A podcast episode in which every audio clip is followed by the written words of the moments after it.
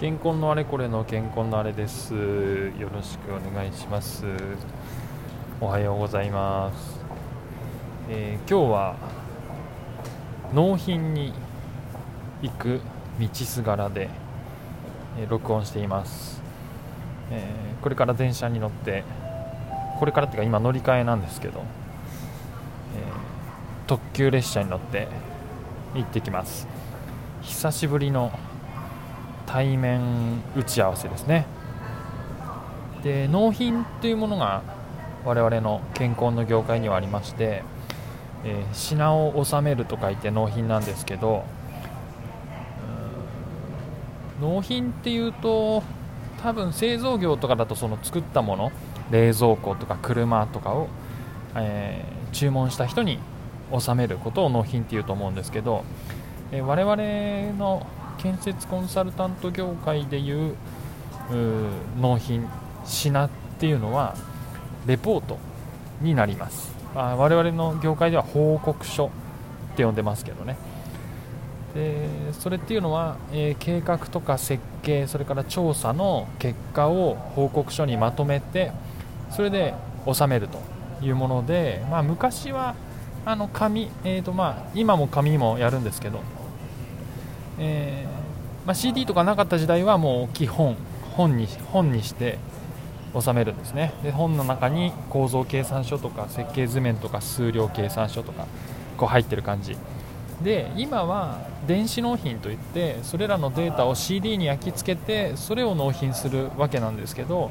まあ、今日のように、えー、発注者さんのところに行って説明をするんでそのための資料として、まあ、結局紙でも収める。ことになってるんですけどあのという感じですね。でえー、っとそうで構造計算とか図面とか数量計算書っていうものを収めるんですけどあの我々の仕事の中ではそれだけじゃなくて大事なのはさまざまな意思決定が発生します。形式が3種類ある中でどれを選んだかとか材料が2つぐらい候補がある中でどっちを選んだかとか、えー、形式もその全体の構造の形式だけじゃなくて詳細の、えー、例えばその上部工と下部工の乗っかる部分の干渉の考え方とかちょっと私橋梁の専門じゃないから分かんないですけど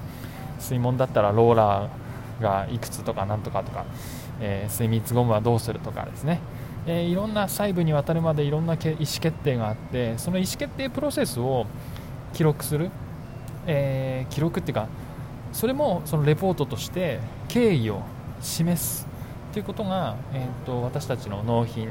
報告書の中では大事になります。でその辺だからつまり、えーと、意思決定をするっていうことは、えーと主体としては発注者さんの意思決定を我々がサポートしているっていう位置づけになります。コンサルティングをしているっていうことになるわけですね。でその辺の我々の役割についてはこの番組の、えー、2回目か3回目ぐらい、えー、前半の方のエピソードで詳しく説明してましてあのぜひ聞いてみていただきたいんですけども、あのー、そういう形で意思決定のプロセスとその結果決定した形式形、えー、材質、うん、そういうものに基づいて計算をして図面を作ってそして数量を拾うと、まあ、そういうのが設計の場合はあの一連の流れになりますし今日私が納品するのはですねそういう設計業務じゃなくてちょっと検討の業務で、うんと、ある課題があってその課題を対策するのにどんな方針がいいのかっていうのを検討する業務なんでほとんどそのある種コンサルティングパートコンサルティングの部分があの大部分を占めてるような業務になります。うんそういう報告書に、え、なってます。だから計画業務だったらなおさらそういう計画のコンサルティング内容が、ま、メインになるという、うん、そんな感じでですね、えー、まあ、レポート報告書といってもいろんなスタイルというか中身はいろんなものがありえるんですけれどもいずれにしても、え、業務の期間の、えー、一番最後に1、えーその期間の間に検討したこと実施した内容それを報告書にまとめて、えー、収めるというのが納品というものです。で最近はあのオンラインでやることも増えまして、えー、CD とかは事前に送ってくださいってことで郵送で送ってで当日の説明はウェブでやるってことが多かったんですけどちょっと今日の発注者さんは対面でやりましょうっていうことでこれから行ってきます。ちなみにあのこの番組で過去に出張の道すがらに撮った回は結構再生数が良くて最近私ね BGM がいるのかいらないのかなとかねいろいろちょっとその音質とかうん背景の音とか気にし始めてるんですけどちょっと今日はそういうこともあって道中で録音をしています。という形で行ってきたいと思います。最後まで聞いていただきありがとうございました。